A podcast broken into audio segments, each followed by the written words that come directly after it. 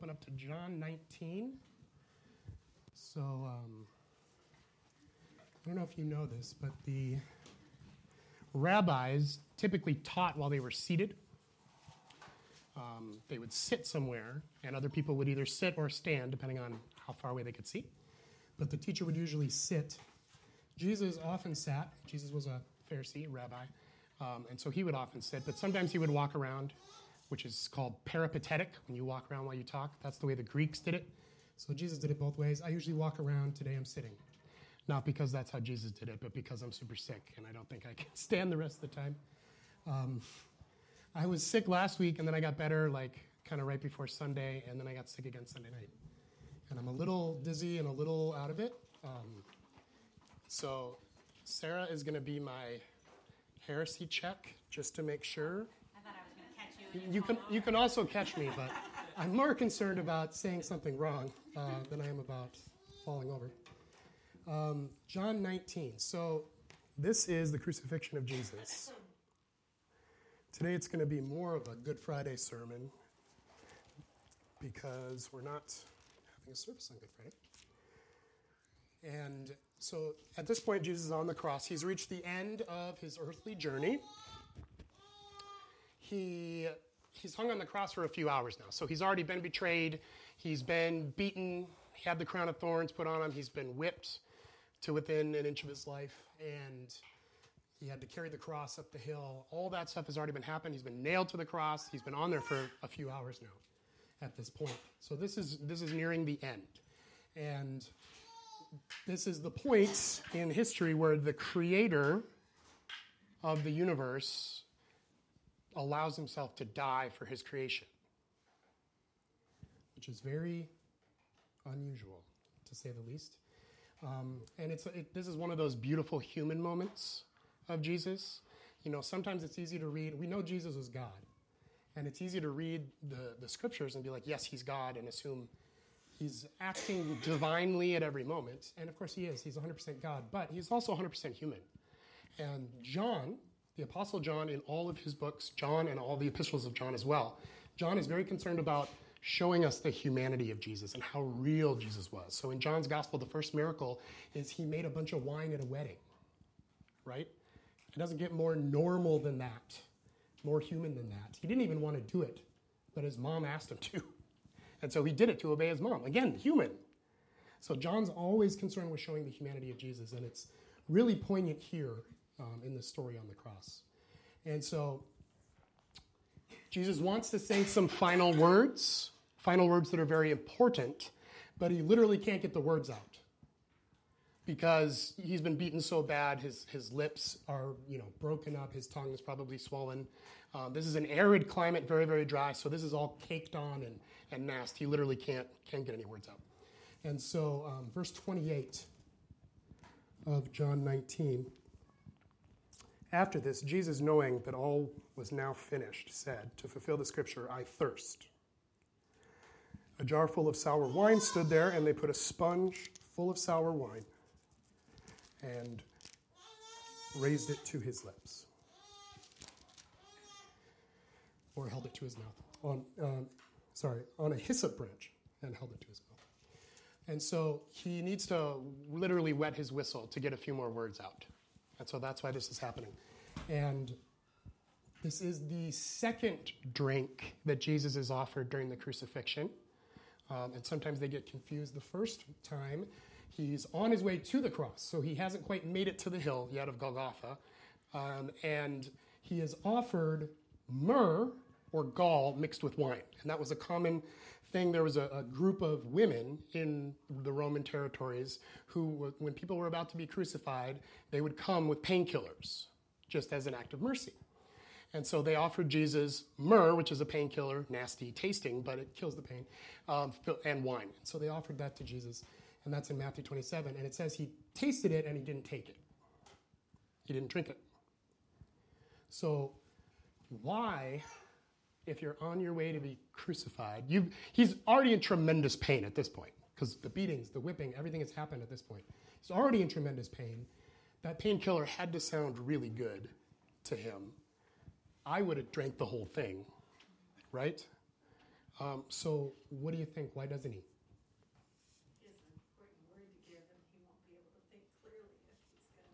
That could be. Here, Sarah, could you pass the mic back? So, Ann said he has an important word, things to say. Um, he wants to be able to finish with a clear head. That's, I think that could be part of it. Yeah. Um, he wants to be able to bear like the full pain of our sins, and um, I just remember like learning, you know, if he were to drink um, that, like it's not bearing the full pain of our sins, and he wants to do that. He doesn't want any outside help from anything. He he has to. Yeah, I think that's I think that's the main thing. I think that's the main thing. Is that um, the, the night before he was betrayed, or the night he was betrayed in Gethsemane. Remember, he's praying very fervently that the suffering wouldn't have to happen, right? And he's talking about the physical suffering, but also the emotional and spiritual suffering, which we'll get to in a minute. Um, and Jesus did not want to go through this, so he's not a masochist, okay? He's like, God, if there is any way seriously, I would like to get out of this. Seriously. He was so fervent in his prayer and in his desire to not go through that that it said he sweat blood. So he's breaking capillaries as he's sweat, sweating and crying. Um, and yet here he is. He, decide, he does it anyway. He goes with it. He drinks the cup. Um, the cup is, re- is a reference to suffering.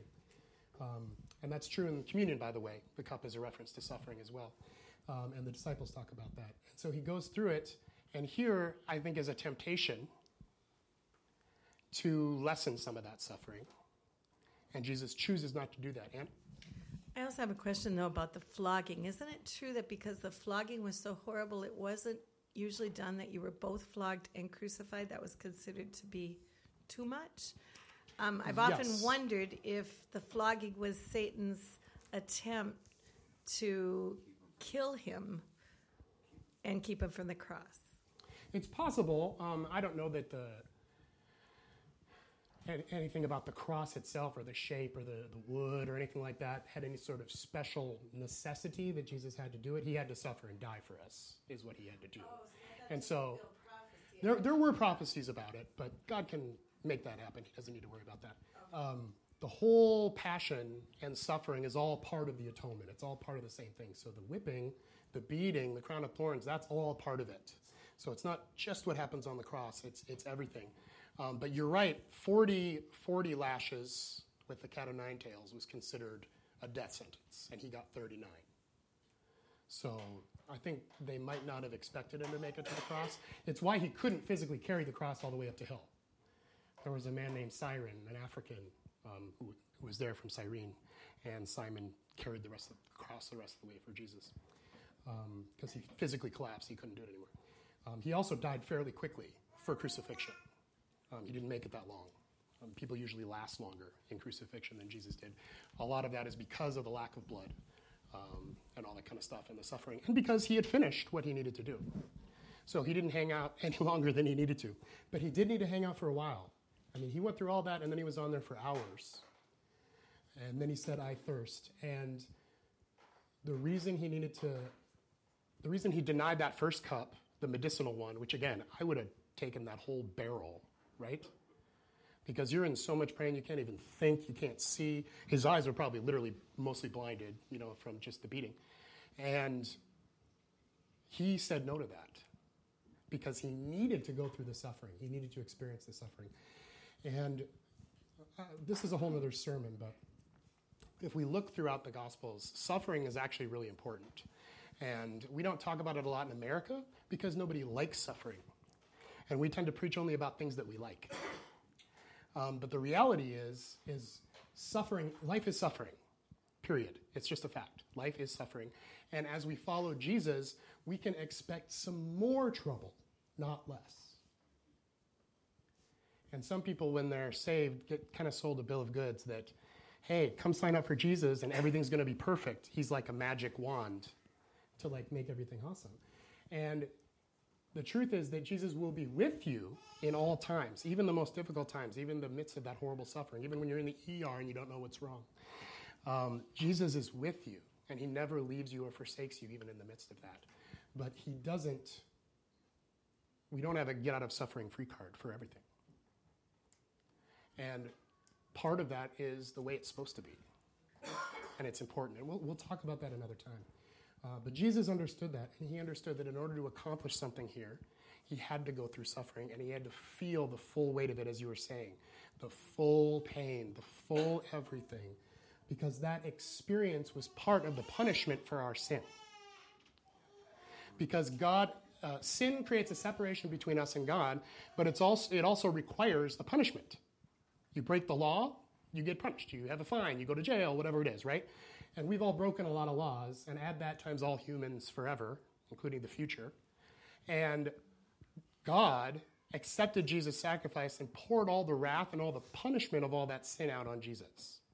So that's an extreme weight for him to bear. And the physical suffering was part of that weight. Yeah. So, like, if Jesus knew that it would um, kind of take away some of his pain, like, why did he even try it? Um, I'm guessing he, he wasn't sure what it was. Somebody shoved something to his mouth and he's like, What? No, no, I don't want that. Again, he probably could barely see and that sort of thing. Again, that's a very human moment of Jesus. You're like, Didn't you prophetically know, Jesus, that that's what it was? He was a little preoccupied. His brain could barely function, the human aspect of his brain, because he isn't so much. For those of you who've been in tremendous pain, you know what that's like, okay? So again, this is so, Jesus is so weak here, it's ridiculous. Here's my God. He can't even tell what drink someone's put into his lips unless he tastes it. But that's how weak and vulnerable he is. There are a couple hands.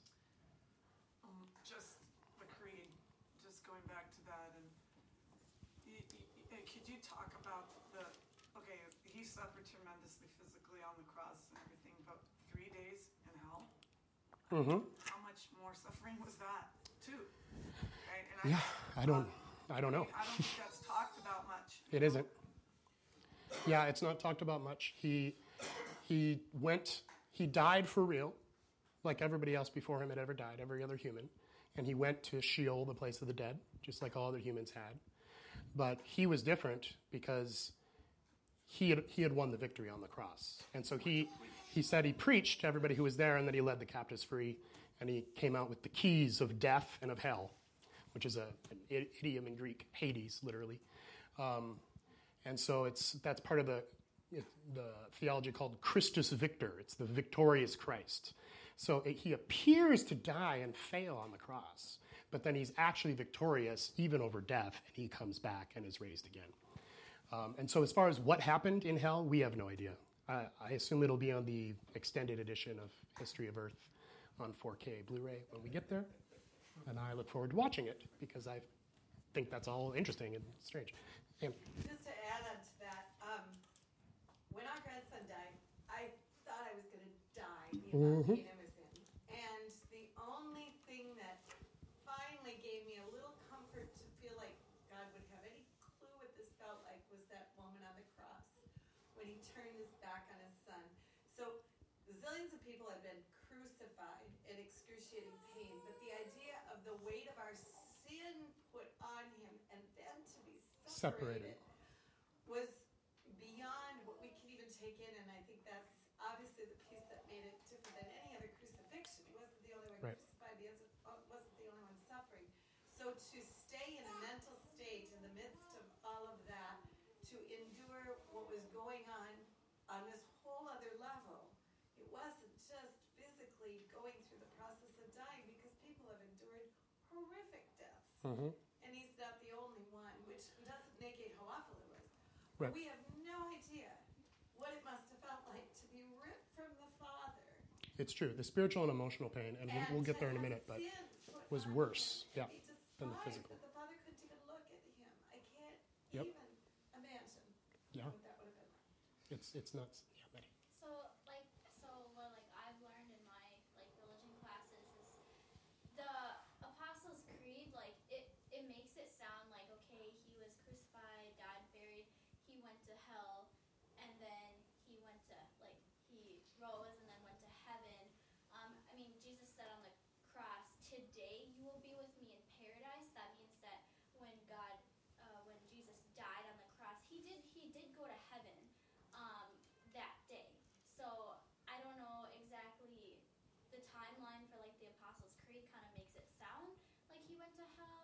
first, but he might have actually like gone to heaven first. Um, and then Well, one of the- "Today you'll be with me in paradise." Time after death is a question mark. Um, the Bible says absence from the body is presence with the Lord. So there's a sense in which we're instantaneously with the Lord, those of us who are in Christ. Jesus also talks about death as falling asleep. So maybe it's more like waking up after a night's sleep and then we're in heaven. We don't know. And I, I think he doesn't want us to know too much about it because he doesn't want us to dwell on the how. He wants us to dwell on the where because of the who, Jesus. After, Right? um, And paradise was a common word that was used for Sheol, the place of the dead. There was like, if you want to think of it, there was a good part and a bad part. there was a place where the righteous, God fearing people went, and some called that paradise. And then there were others. But again, the timing of everything and exactly what, we don't know. It's, it's pretty mysterious. But maybe you could address this another time. Mm-hmm. The, the passages from, from Peter, sure. where where the theo- where there's a differences of views on this and how Jesus went down. But it's a great subject. Yeah, yeah, I think we can do that at some point. So uh, he said no to the painkiller, right? The sour wine. He said no to that, and but on the cross he did say, "I thirst," and they lifted up sour wine, which is vinegar, um, like probably a cheap version of balsamic vinegar, um, sour, not yummy. Um, and that is to fulfill the scripture, John says, which is Psalm 69, 19 through 21. And I'm going to read it. So this is a prophetic psalm of Jesus on the cross. You know my, repo- my reproach and my shame and my dishonor. All my foes are all known to you. Reproaches have broken my heart. There's what Anne was sharing. So that I am in despair. I looked for pity, but there was none, not even from the Father. And for comforters, but I found none. They gave me poison for food, and for my thirst, they gave me sour wine to drink. And so this is um, David prophetically looking forward at the cross that Jesus experienced. And so you see in that passage, and it's in a lot of other passages as well, that it wasn't just about the pain on the cross, it was about the sorrow and the despair of it. Because, um, well, well, we'll get to that in just one second. Um, so he, he asked for a drink. They take a sponge, they put it on a hyssop branch, and they lift it to his mouth. We talked about that when we talked about Passover. Anybody remember the hyssop branch, what that was used for? Yeah, That tells the whole story. that tells the whole story. It does. So it, the Hebrews in the first Passover used a hyssop branch to dip in the lamb's blood to put on the door and on, um, on the side posts of the door. And so that's what let the angel of death know to pass over that house. They were protected by the blood of the lamb. And so the hyssop branch being used here to give uh, Jesus wine is meant to remind us of that. And certainly all the Jews who are, you know, understanding the story, they would get that right away because it's Passover time. You know, so they've just read the story last night. And they're like, whoa, okay. Is this the Lamb of God? Is that what's happening right now? Which, of course, it is. Jesus is the Lamb of God once and for all, um, giving that sacrifice that protects us ultimately from death like we were talking about, because death isn't an end anymore. It's not an enemy anymore. Death is just one step in our eternal life from part one to part two, or whatever, however you want to look at it. Um, so this, this whole passage looks at the humanity of Jesus, and it's really, really poignant. I mean, he can't even get his words out. And vinegar on a bunch of cuts, not pleasant. So he's not really doing this because he's thirsty. He says, I thirst to fulfill the prophecy. But he's doing it to wet his whistle so that he can say other things. Namely, it, um, it is finished, and my, which we'll talk about next week. And my God, my God, why have you forsaken me? And that's a difficult one to understand. But because, as you were saying, because God the Father placed all the punishment and wrath for our sins on Jesus, sin in the old covenant creates a separation between us and God because God is holy and we're not. And so sin creates that separation. And Jesus had never sinned. Obviously, God was one with himself all the time. But now all the sin and all the punishment for that was placed on Jesus. And so now there was a separation for the first time in eternity past, a separation between part of the Trinity. And like you were saying, we can't understand the kind of despair and pain he was going through in that moment, emotionally and spiritually. Because, I mean, we can imagine it. We have grandchildren, children, parents. When we lose loved ones that we spent a lot of time with, it's very painful and difficult. But this is God, who is, they're one. They're so close, right?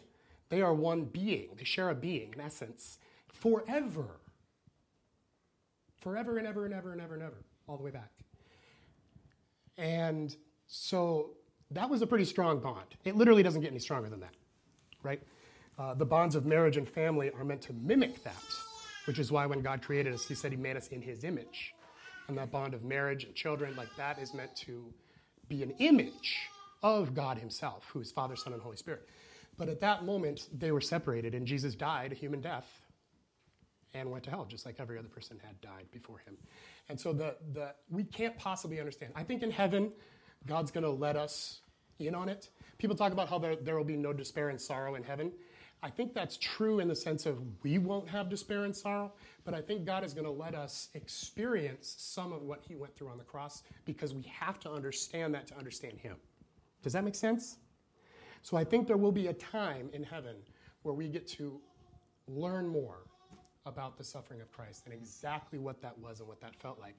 Because that will just naturally increase our love for Him, right? Because Jesus said, Who has been forgiven much loves much. And so the more we understand what He went through to forgive us, I think the more we love Him. Kathy.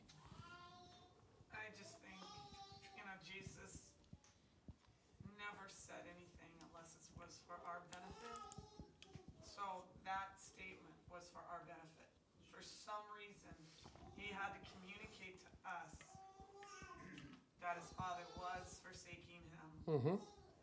He wanted us to know that. So, Yep. And I think all of us under the old covenant are forsaken in that sense. And so we experience that separation. Some of us were too young maybe to remember it, but we all have that. We all experience that separation from God before we're in Christ. Also, I think we all feel that. We all feel like God has forsaken us sometimes. And although I think most of those times He hasn't, we're just looking at our situation from our human eyes and we don't see the full scope of it because Jesus said He'll never leave us. Never leave us. So we know that ontologically, like in truth, He doesn't abandon us or forsake us, but sometimes it feels that way. Our feelings, our experience of Jesus is such that I don't feel Him right now. I don't experience Him right now. I feel like God has forsaken me. And God is very comfortable painting Himself in that negative light, even when it's untrue. It happens a lot of times in Scripture. Jesus paints the Father as an unjust judge and as a friend who's unwilling to give up, to get up out of bed and give bread to people.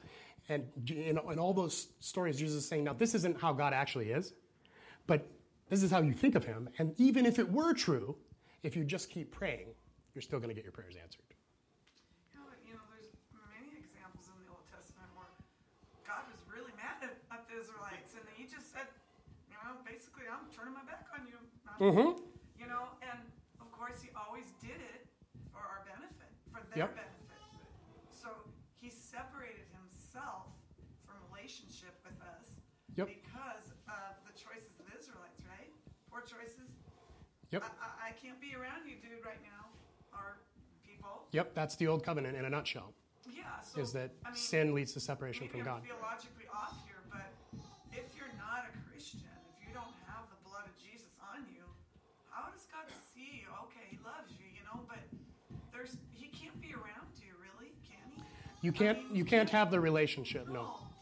No. Because someone who is not in Christ is still under the old covenant, essentially. Um, the new covenant only exists in the blood of Jesus. It's only through him that we are saved. And so if you're not in Christ, um, that separation still exists. And God is merciful, and so he might he still reveals himself sometimes to people to encourage them to keep seeking him and to keep moving towards him. Sometimes people even hear God. Again, that loving, he's the that's but that's the shepherd going after the lost sheep. They're they're lost. They're not saved and confused. They're lost. Um, the Bible's very clear that Jesus' blood was a once and for all thing for all sin, for all creation, for all time. But in order to have that count, to have that appropriated for us, we have to be in Christ. So we have to submit to God and receive that. And then we're adopted into the family. It's free gift for everybody. Everybody can have it. Everybody can enter into salvation, enter into that relationship. But sadly, people choose not to do that. Well, I mean, and, and, and I think a Yeah. lot of, you know, people get very confused by that because you got the prodigal and the father just pursuing the son and so Mhm. excited of his, his return. But that return of that son was what made, Right. right?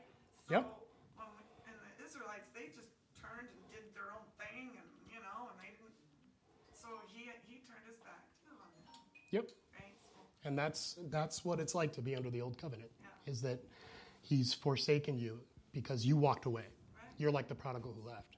Um, and you know, in Christ, the beauty of the cross and what Jesus did for us is he washes over all that so we can enter back in. So that now that when we are in Christ, God adopts us into his family. It says he placed us in Christ and placed the Holy Spirit in us. So we're always in the presence of God now. It's the opposite of separation. Once we're in God, we're constantly in the presence of God. And the more we think and realize in our minds that we are in the presence of God at all times, you don't have to pray yourself into the presence of God or worship yourself into the presence of God. We're always there. Sometimes we experience something we call the presence of God, which is true. It's a tangible thing. Sometimes we experience that in worship or in prayer. But in reality, we're always there. We don't summon the Holy Spirit, He's here. We can't escape Him, right? Um, and uh, yeah, so it's literally, the new covenant is literally the opposite of the old. In the old, we're separated. In the new, we can't get away. Well, It's beautiful. the separation between God entrusting to us or using us versus how much He loves us. There's absolutely nothing we can do to make Him love us more or love us less, including believing in Him. Because our belief in Him doesn't make Him love us more, it makes us love Him more. So it helped me a lot coming out of legalism because as a Christian, you wanted to believe that somehow God loved you a little more. You know, you were a little better. You, and that You're trying to earn really daddy's approval, just like when you're a little kid. Yeah. That really hinders your perspective on those who don't know Him. When your heart is broken and you realize how much He loves them because He loved us while we were still sinners. He died for us while we were still sinners. And if that's the kind of love He wants to put in us and give us for the those that don't know Him yet, it puts a whole different perspective on they're His child. They're just estranged right now. And instead of it being, well, I'm the chosen one, you know, which is that- what I think he turned his back on with the Old Testament. The pride of his children. We're the children of God. We have this. And he's like, I don't have anything to do with that. That isn't what I called you to be of mine. So he had to separate and turn his back on all the evil things that they were doing with it. But his love, somehow his love has to remain constant or the whole thing doesn't work because then it becomes a works relationship and it can't be. Mm-hmm. Preach it. Don't apologize. That was great. And it's true because the reality is, I think a lot of Christians are mentally they don't do this. We know, yes, salvation is a free gift. It's from grace. It's because of what Jesus did. We know that up here because we maybe went to Sunday school or we've heard enough sermons or listened to podcasts. But deep down, where we actually live, where we actually believe in how we act in life, we act as if we're still trying to earn brownie points from daddy trying to earn enough points so that we can receive more love, receive more favor, receive more affection, more blessings, more grace to cover our sin, whatever it is that we think we need from God that He's not giving us, we try to earn that deep down. And we think that the better we are and the more things we check off the list, and we all grow up with different lists, right? Do I go to church? Do I read my Bible? Do I pray in tongues? We all have different lists. Others, the list would be, do I never pray in tongues? Because they think that's evil, right? And so we all have different lists. But this idea that if we check all these things off, that's what faithfulness means, and we earn brownie points with God. And that's just not true at all. There's only one thing that earns us the grace, the salvation, the love, the forgiveness, and favor, and everything else that comes from the cross. And that's the cross itself. That's what Jesus did for us. It's all free, which is, they call it good news. It's ridiculous news, it's amazing news. Everything we want in life, we already have in the heavenly places. That's what Paul says in Ephesians. Every spiritual blessing has already been given to us, it already has our name on it. And so we don't live to earn those things, but we do live in such a way to position ourselves so that we can walk in those things and receive those things. And I've given this analogy a lot, but if it's hot and the AC is on, I need to stand in front of it to get that cool air, right? If I stand over here, I'm not going to get it. The AC is still on, God's blessing is still happening, all that stuff is still going on. But if I'm way over here, I'm not going to experience the fullness of the awesome AC on my head. Whereas if I position myself properly, and that's really, that's about, it's just about humility, is basically what it's about. It's positional.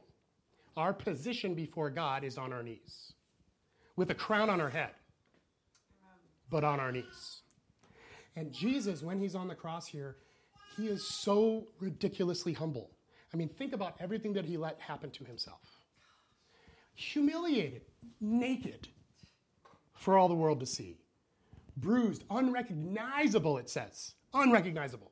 He didn't look like a human. Didn't even look like a human anymore, especially if you saw him from the back, because it would have just been flesh and bone, no skin at all. So he suffered all of that humiliation for us. So he is our example of humility. He's the most humble thing that has ever happened. So when God asks us to be humble in return, he was willing to do it himself first. And he's been more humble than we could ever be. And Jesus on the cross, he doesn't use false humility. He doesn't stand up there saying, Well, I'm not that big of a deal. God can't really use me. I'm too beaten and weak for God to use me. He doesn't say any of that silliness because that's not true. Humility isn't that. Humility is not making yourself out to be less than you are. Humility is agreeing with God that you are exactly who you are. Jesus knew exactly who he was on the cross. He was a suffering servant, but he was also the Son of God. And he knew that and he understood that. And humility is having the courage to walk in what God has called you to and who he's called you to be. And so God has called us children. He's adopted us into his family through what Jesus did. Children of the King of Kings. And not just children, but heirs, meaning we inherit. We are princes and princesses, each one of us. That's what the Bible says. We are literally princes and princesses. In the spirit, we have a crown of royalty because we were adopted by the King of Kings. And that is a real thing. But most of us do not enter into that. We do not accept that and receive that because we feel so worthy and blah, blah, blah, blah, blah. Because we still have this notion that our sin still separates us from God. But it doesn't. That changed a really long time ago. And Jesus went through a whole lot of horrible crap to make it so that we weren't separated from Him anymore. That separation doesn't exist now. We are in Christ, His Spirit is in us. Yes, we still sin, but we just confess and repent and we move on. It's, it, it's done because the forgiveness was given 2,000 years ago. But we still live like, oh, I'm so terrible, I'm so weak. We walk around with our eyes down. And the king is on his throne going, You're my kid. What are you doing acting this way? That's not who you are. Be who you are. That's what humility is. Humility is having the courage to be who you are in Christ, who He has called you to be. He has called you holy and blameless and loved. He has said you have the righteousness of Jesus Christ. He has said you are called to be ambassadors of Him in this world. And an ambassador was someone who went out from the king with the authority of the king to judge trials and to order soldiers and to do all the other things that the king would do if you were there. That's what an ambassador did. Okay? And that's who we are. We have a crown, but we're still on our knees because even the prince and the princess still serve the king. Right? We're not building our own kingdoms. We're not doing something for ourselves. We still serve the king. But if we want to be humble like Jesus was on the cross, we need to begin to understand who we actually are, who God is calling us to be, and we need to learn how to walk that way instead of walking like the destroyed little peasant that is just looking around the dirt for a few scraps to keep us alive. That's not who we are anymore. God found us there, And he brought us to the palace and he adopted us and he washed us. And like the prodigal son, he put the robe on us and he put the family ring on us. He put shoes on us. He put a crown on our heads. That's who we are now. And if you can think of yourself everywhere you go, when you're at work tomorrow, I'm a prince in the kingdom of God. I'm a princess in the kingdom of God. What does that mean right now? What does that mean in this room that I'm in? What does that mean for this person who's talking really negatively about life, just normal negative stuff? What should I say as a princess in that situation? Maybe you say something positive. Because you can change the atmosphere, right? If we were all in a giant auditorium, there were thousands of people, and Prince Harry walked in because he was visiting, you know, his wife's family or whatever, everybody would freak out and stop talking and wait to see what he had to say or what he was going to do, right? That's how we are in the Spirit. And God partners with us. We are his hands and feet now. We are the body of Christ now. We are his ambassadors. Okay? Jesus isn't here, except in the Spirit. And he said, It's better if I go. And I'm sure the disciples were like, No, it's not. Stay here with us. I disagree with you, God. Again, that's pride. Disagreeing with God is pride. Jesus says, No, you don't get it. It's better for you if I go. Because then all of you can be ambassadors. So now there's millions of little Jesuses and Jesettes, sure, uh, all around the world. And that is, that is better. And we need to realize who we are and we need to act like who we are. And we need to walk into the humility and authority that He's given us. And those two are not mutually exclusive. Because Jesus had all authority here on the cross, on the cross, despite being totally humiliated, right? And so for us, humility is realizing that, yes, I do stink. Everybody stinks. We've all screwed up. None of us are worthy.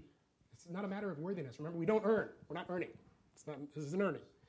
Galatians 2.20 says, I've been crucified with Christ. And I no longer live, but Christ lives in me. And I, for me, that was the key to understanding this. I like repeated that verse all the time. I wrote it on my arm in Sharpie when I was in college. I have been crucified with Christ. Uh, my old self, my sin, my old nature, the old Nate, he was crucified on the cross with Jesus Christ. That's what it means to partake in his suffering. And I no longer live, but Christ lives in me. And that's, that's baptism. We die with Christ and we're raised something else. And the Bible calls that a new creature, not human anymore. You're a new creature. You're something new that has been created for the very first time when we have the Spirit of God in us. And that might be helpful for you to just understand yes, you're not worthy. That's not the point. Because you've been crucified with Christ. Your worth is irrelevant. Your skills are irrelevant. Your past and experiences are totally irrelevant. That's not that God might not use them to his glory, but they're not a prerequisite for being in the kingdom or for being a prince or princess or for doing awesome things for God. Because none of that matters. Because it's not about your own worth, it's about the worth of Jesus Christ. So let's pray. Father, help us to let you be worthy for us. Lord, we really struggle with this. I don't know if anybody else here struggles with this. I really struggle with this, always have. Most people I talk to have struggled with this. It's hard for us to walk in true humility, which means courageously doing what, you're gonna, what you told us to do. It's hard for us to do that because we have this sense of unworthiness. And Lord, help us to understand that the cross is not about showing us how terrible we are. The cross is not about showing us how much we don't deserve. Once we're already in you, the cross is about reminding us that because of what you did, our worthiness doesn't matter anymore. We are worthy not because of ourselves, but because of you, Jesus. I pray that you would give us that revelation deep in our hearts, that we could see ourselves the way you see us. Lord, when you look at us, you see us, you see who we are, but you see the righteousness of Jesus instead of our own filthy rags. Because those were burned. Our filthy rags were burned. We were washed clean. That's past tense. So you see the righteousness of Christ in us. You don't love us because of who we should be. You love us exactly as we are, Yes. but with the righteousness of Christ. Help show us, Lord. Drill this thing just deep in our hearts, please. Drill this deep in our hearts. We're not worthy, and that doesn't matter because of the cross. Lord, you are worthy, Jesus. And so on our knees, we just receive what you've done for us on the cross. Again and again. M- most of us here are probably saved. If not, please talk to somebody before you leave today. But I pray that you would help us to humble ourselves again and receive again everything that the cross really meant, everything that your suffering really meant for us. That it would hit us this year like it hasn't hit us before. Not to bring despair or sorrow. You paid for our despair and sorrow on the cross. You took all of those things for us. Help us to walk in the victory and in the light of who it is that you have made us to be now. We are new creatures. Behold, the old is gone, the new has come.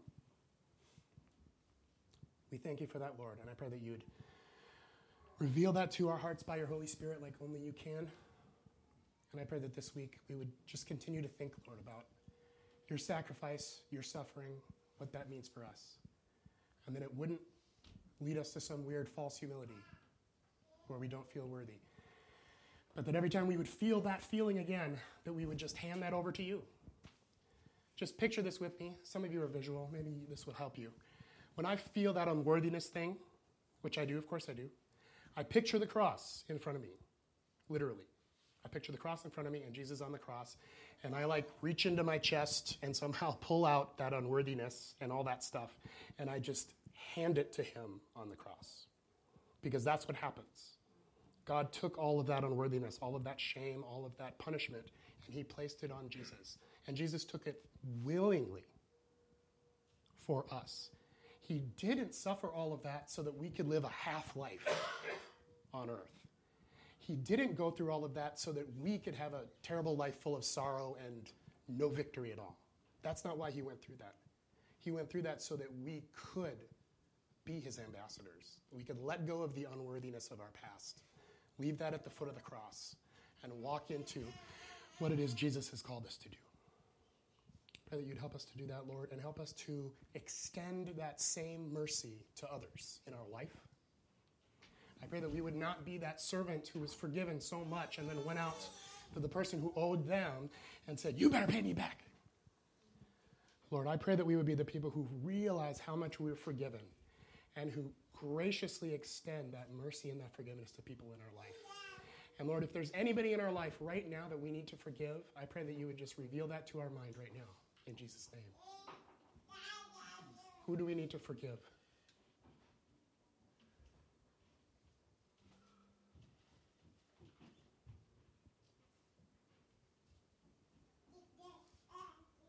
Father, I ask that throughout this week you would help us to genuinely, truly forgive that person. Not to bless or accept what it is they did, but to let them off the hook for the punishment and the payback of what they did, just like you did for us on the cross.